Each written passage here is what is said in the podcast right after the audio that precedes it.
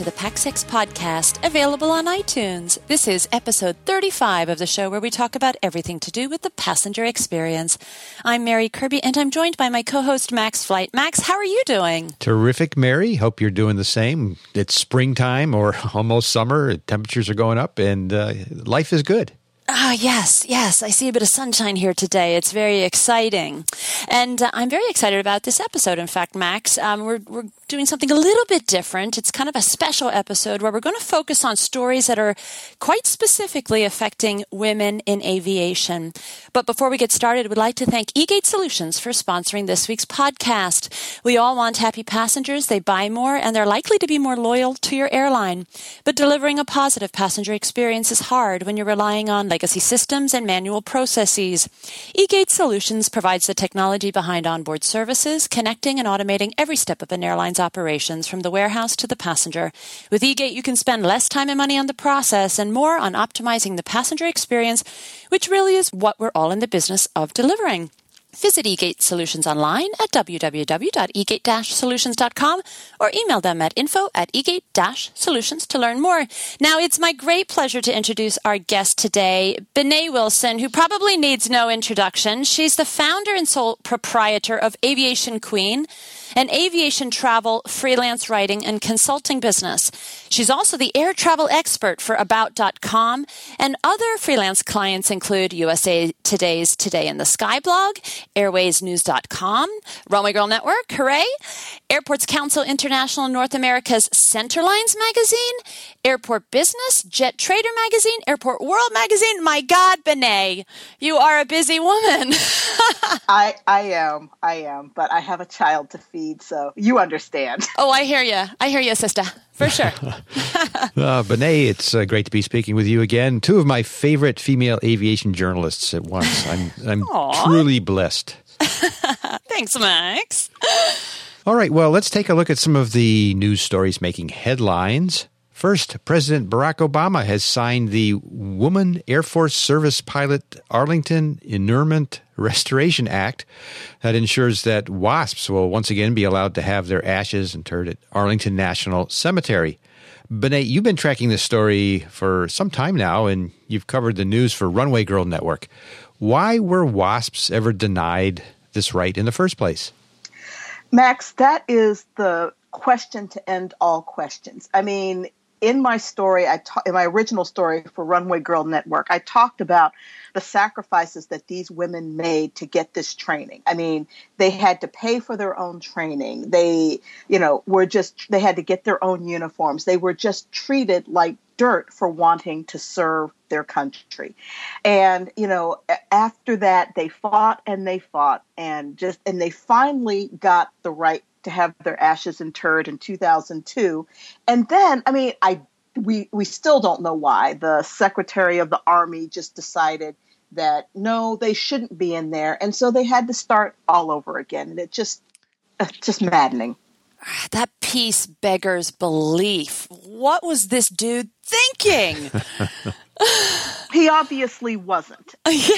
And, you know, I'm just happy that after all of this fighting and all of this, you know, all, all of the public coming out and supporting these women, that the right thing was finally done. There really were a, a number of people that got involved in this. Of course, there was the uh, change.org petition. Um, there were a number of other organizations and museums that uh, kind of jumped into this issue. Uh, back in February on Airplane Geeks, we had uh, Sarah Rickman on the guest. She's the editor of WASP News, which is published by the Texas Women's University. It's also the home of the official WASP archives, and it was just uh, so fascinating to hear the you know the history of this, uh, how we have the the Women's Auxiliary Ferrying Squadron, the WAFs, called the originals by many, and how they merged with the Women's Flying Training Department or detachment rather in 1943, and that became the the WASP, the Women Air Force Service Pilots. Uh, but uh, just the the dedication of these women, the fact that uh, a number of them didn't survive the missions that they that they flew. Uh, uh, with these uh, military aircraft is you know it's just it's inspiring in a lot of ways and to not honor these women, these participants in the war effort, uh, fully. It was, it was just a well, it's almost a crime. You know, it's, uh, it's certainly a shame.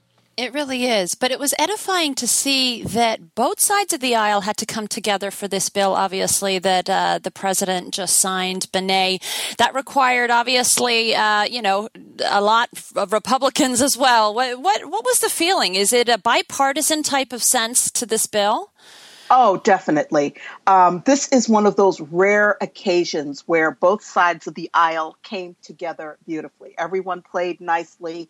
Um, the representative McSally, who is a retired Air Force colonel, so she understood the significance of this bill and she picked it up in the House. And my retiring senator, Senator Mikulski, picked it up in the Senate. And I mean, I don't think anybody wanted to be on the wrong side of this bill. So you know mm. in one of those rare cases the, the the the gods all came together in favor and got this thing done What's the next step then? I, have noticed, obviously, and it was included in your very latest article for us. The families, of course, are rejoicing. What are the next step? Will they be removing, uh, you know, some of the deceased uh, remains now to Arlington? Where, where, does it go from there? And I understand you may also be attending a service uh, at Arlington. Yes, I did the last interview with Erin Miller, whose grandmother was Elaine Harmon. And as we were talking, at that time, the bill hadn't been signed, but we knew it was going to be. And I mm-hmm. asked Erin what was going to be next. And she said, We are going, she has, they have their Elaine's ashes at home, and they are going to bring them to Arlington and they are going to have a ceremony. And I have to say, I was really surprised and quite honored when Erin invited me to come to the ceremony. So I will be there. Hmm. Yeah, that will be very powerful, I think, Benet. Yes. Yes, yes. Well, wonderful. And, and Benet, I got to say, you've been just dogged in your support of these women um, on social media and in the articles that you've written for us. And um, I mean, props to you. You've really kept it front and center. And it's actually been really wonderful to see overall general media really got behind this initiative and really pushed for it as well. It was really edifying on a number of levels. Well, you know, Mary, I have to give you credit too because you're the one who kind of gave me the platform to get it um, disseminated much wider than I would have been able to do by myself. So, you know, you should give yourself props too. Well, thanks, Benet. If Runway Girl Network isn't going to run this stuff, then I don't know what we're going to do. All right. Awesome. Yeah. All right. Well, another uh, item from the recent news is uh, breastfeeding pilots at Frontier Airlines have filed a discrimination lawsuit. They allege that the carrier doesn't provide proper accommodations for them to pump their milk while on the job. Now, here again, Benet, you've been tracking this story. What's this suit all about? Well, there are these four um, female pilots at Frontier Airlines, and they are all breastfeeding mothers.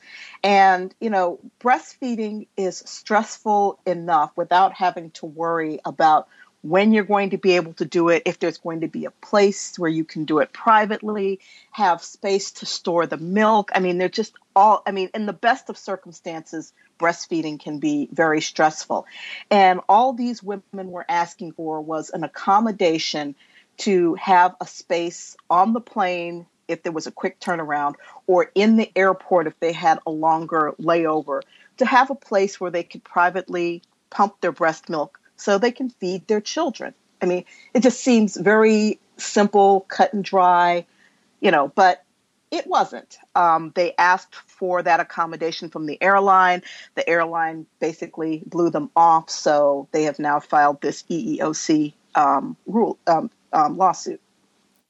It's uh, it's a it's it's interesting because uh, when we pushed this story out, Benet, we came under some fire on social media from certain men in industry that uh, that went so far as to sa- suggest that uh, women um, that true equality means that uh, that we don't offer these types of accommodations for women who are breastfeeding, and even went even further than that to suggest that if you're going to have children, then you should focus on your child and not on your job. And I was stunned. I thought this is wow. 2016, and we're hearing this um, on Twitter, and I mean that you know that takes us back about what 50 years at, least.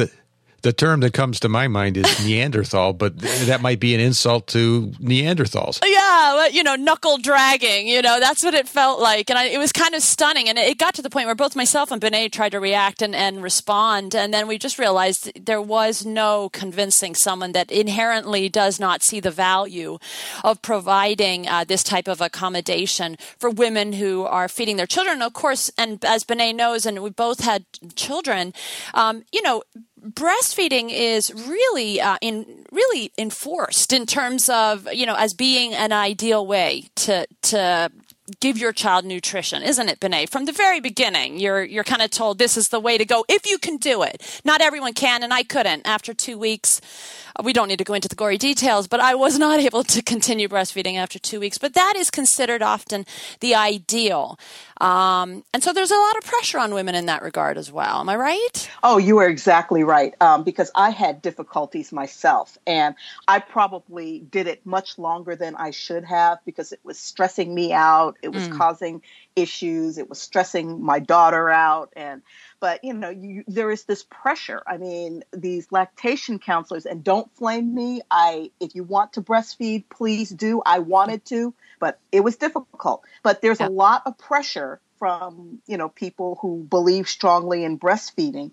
And that adds to the stress too it really does. So then you have pressure on both sides because, you know, you're trying to do this. And then at the other end, you're also, you know, somewhat reliant on your employer to help kind of facilitate that. Now, Benet, you have some personal experiences with this that you shared in your piece um, about, you know, the different companies that you had worked with and, and how, how well they accommodated you.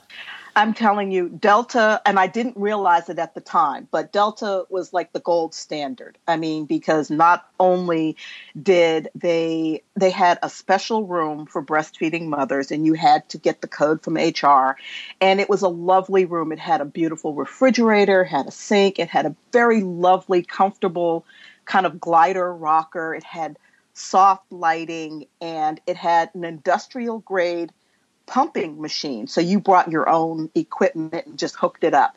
And it was wonderful. And, you know, people couldn't just wander in there. You know, you had to be a breastfeeding mother.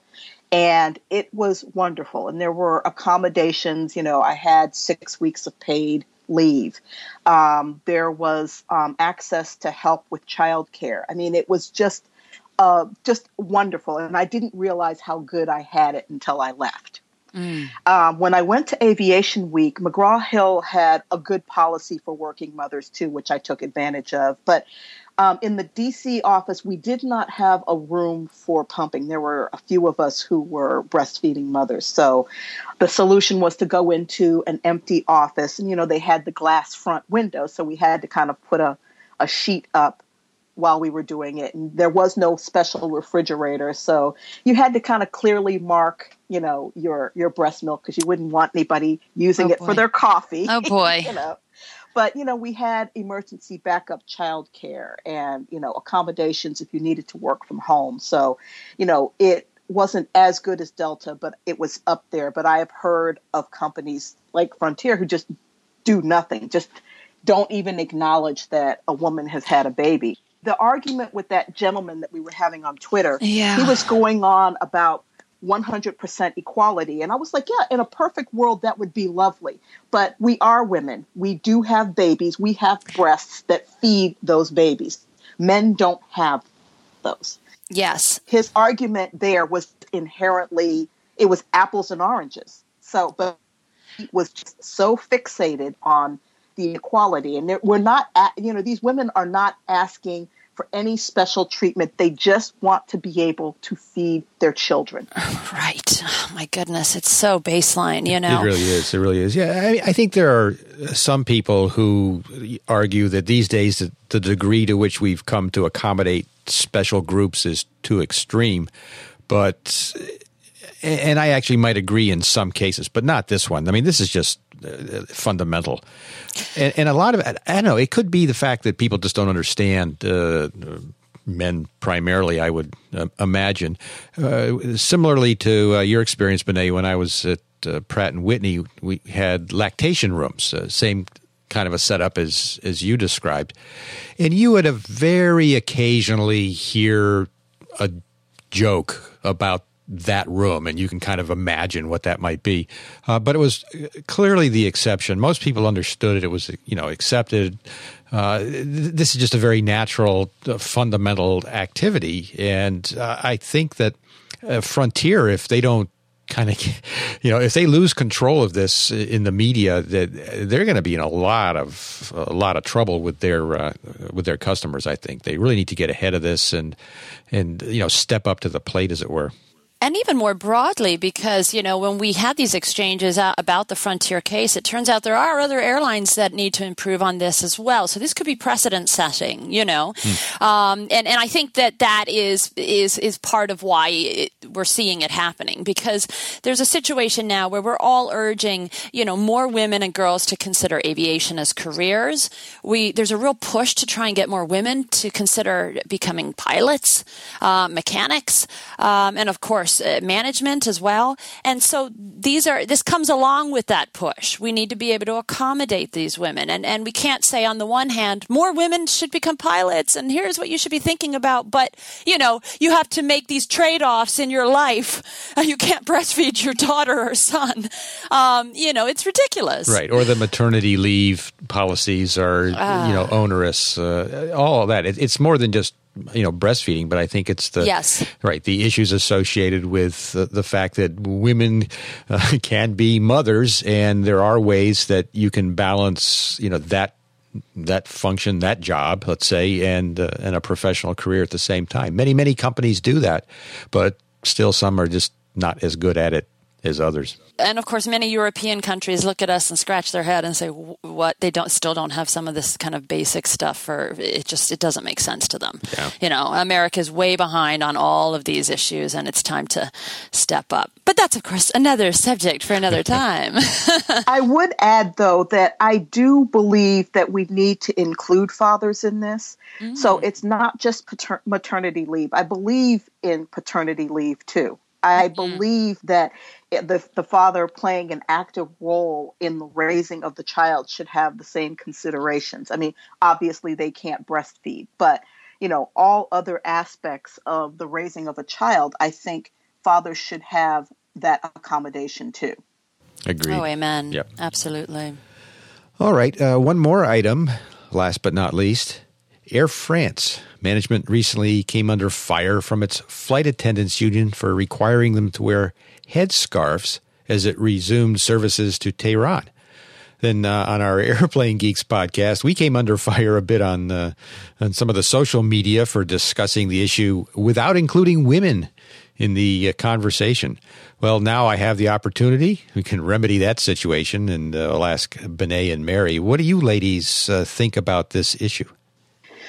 Well, I mean, you know, Iran is um, a very secular Muslim country, and they have um, just trampled on the rights of women.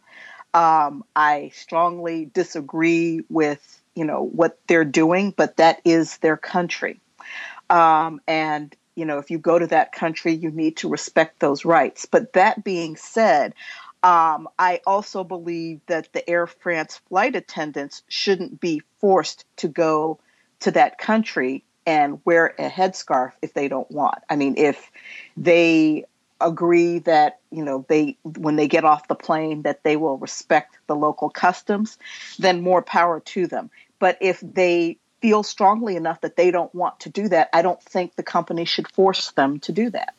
You know, I am in complete agreement here with Benet completely. Um, you know, I'm in Amish country, so I, uh, you know, we have our own sort of, you know, conservative, uh, covered headed women here in Pennsylvania, you know, with the Amish, and um, and uh, if that is a woman's choice, uh, whether they're in the heart of Pennsylvania or they're in uh, Iran or elsewhere, to cover their head uh, due to religious beliefs or modesty or whatnot, um, and that is their choice, then by all means, uh, you know, I am I am pro that woman's choice. My concern is obviously when it is not the woman's choice, and whether the pressure comes either from the religion or the family or, you know, society at large to cover up. And of course, we see that in, in various uh, places around the world, and, and that is a concern. And so then, uh, you know, going a step further and insisting that flight attendants then adhere to to those uh, customs uh, in a particular country is an even greater concern because they don't adhere to those customs. And so I'm, I'm with Benet on this one. I don't think any flight attendant should be forced. Um, at the same token, however, that also means that flight attendant uh, will probably not be flying those routes because Air France management has been fairly clear that, you know, they, as they do when they fly to Saudi Arabia, that this is, this is just how it rolls. If you're going to be in uh, a Muslim country, a staunchly conservative Muslim country in the case of, of um, Saudi Arabia, that you cover up. It's a very tricky issue, but uh, I, I don't think anyone should be forced, and I think that's kind of the key word right there. Yeah, I think I, I, I, agree with that. I think that uh, there are uh, many international companies, not just airlines, where employees have to travel to foreign countries. And I think it's reasonable that if you, as an employee, uh, are in that situation, that uh, you have to comply with local religion, culture, norms, laws, whatever the case may be. Just because you come from a, a different environment doesn't mean that you can go to the foreign environment and say, "Hey, I'm going to, you know, live life the way I do at home." Uh, but if uh, an employee feels that they can't comply with that, uh, and the question is, yeah, what options exist? How accommodating should the employer be? And maybe that's a decision for the company but the employee relationship has to be made really clear. Right? Everybody has to know going in, I think, uh, how this is going to work. So if you're a flight attendant and uh, you're, to, you know, the, the, understanding is that you may have to fly to foreign countries, there should be really an explicit understanding, I think, uh, within the company as to what happens if, for whatever reason, you as an employee feel that you cannot comply with the local customs laws, whatever. Yeah, I agree. Um, because, I mean, Air France has a global route network. So it doesn't seem that it would be that difficult to for those flight attendants who choose not to wear a headscarf to Iran to just put them on another route. Mm-hmm.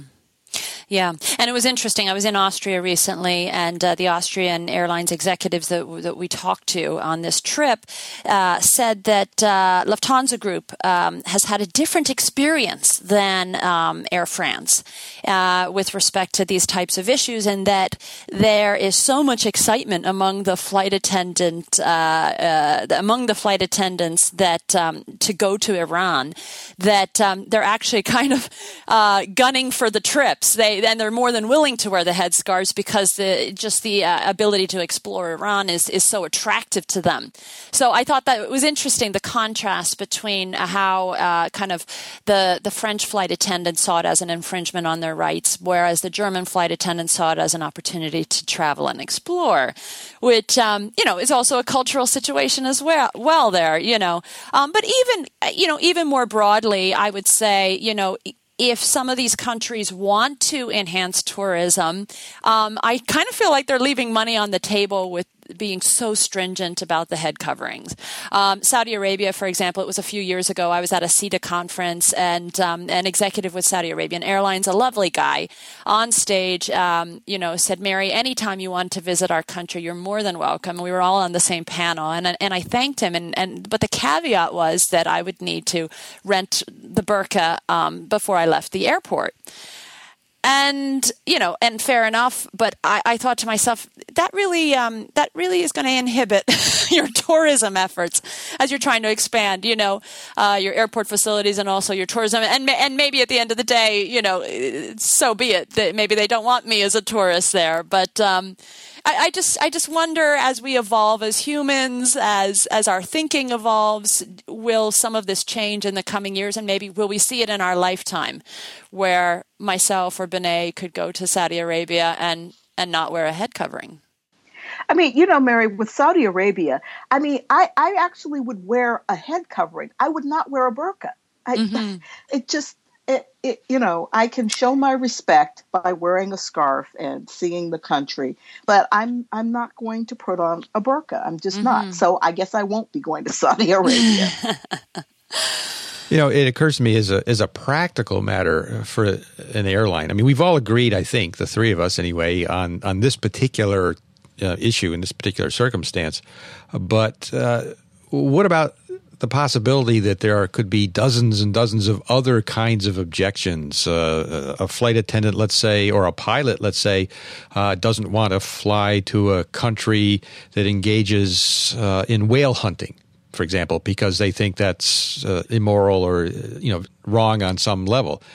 I, I could envision it expanding into this great list where now airlines have to figure out some through some large matrix, you know, which which crew can fly to which destinations, and it, it kind of could get out of hand. So I'm just saying that as a as a single issue, I mean, this one seems logical to us, but eh, there is kind of a slippery slope there that if it gets out of hand, it could become unwieldy. Well, I mean, I, I would say, and, and, and I think that this has been covered to a certain degree in the press a little bit in terms of if uh, the LBGT community, um, if you're a flight attendant, a gay flight attendant, yes. um, and you're flying to a country that um, t- treats LBGT community in a very poor way, um, insofar as uh, even making it a criminal activity. Um, I, you know. I, I think those issues are, are more real and, and more addressable and, and, and deserve attention versus someone someone's own personal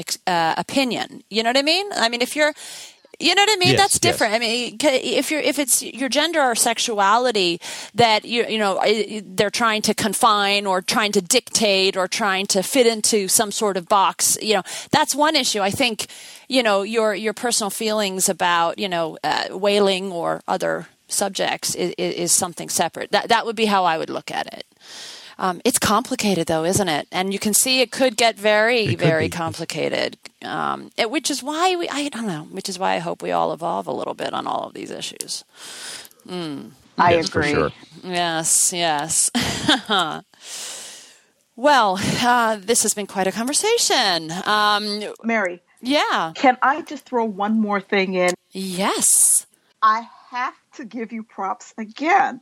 Um, the story on um, Siza Mzimela um, from ah. Fly Blue Crane. Oh, that! Oh, I know that's really gone on fire, Benet. It has. I was shocked. I mean, I you know did I pitched that story to you in January, and we wrote it, and it went well, and then you know we just all moved on. Mm-hmm. And in the past month and a half, the story has caught fire again. Mm-hmm. And I mean, I did a Google search, and I mean, everyone was writing about it and crediting and linking to Runway Girl Network, except one person, and I educated them, and they switched it. and, and then you were kind enough to, um, I think it was you and Bernie Baldwin from um, the low cost and regional airline magazine, who pointed out that actress Thandie Newton had tweeted the story, which was awesome. it was awesome because I mean I saw all of this tra- traffic flowing in from all of these different outlets, you know, and it was kind of just like a surprise, you know. And then uh, when when Miss Newton tweeted it, and then it all it just all started flooding in t- through Twitter, and it was just it was just remarkable um, and exciting, and and just for for for readers that uh, that don't know who we're talking about, Benet, this woman is pretty remarkable, isn't she?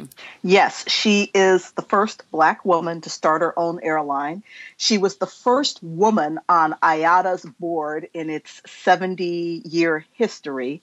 Um, she ran South African Airways for two years and ran South African Express, and she is on the board of all of these airline associations and just an amazing woman. I mean, just incredible. And you know, again, thanks to you, I got um, a tweet, a, a, direct message on Twitter from Ebony Magazine. A friend of mine is one of the editors there, and he said, "We heard about this black woman who run who started her own airline. Is this true?" and he sent me a link and it was a story but it, it, linked to my story i was like yes it is true and i wrote the story here and they were like well would you write it for us Oh, fantastic. Fantastic. You know, when, when we launched Runway Girl Network, um, you know, I, I had hoped that this part of the website would take off, Benet. You know, I, I was very hopeful.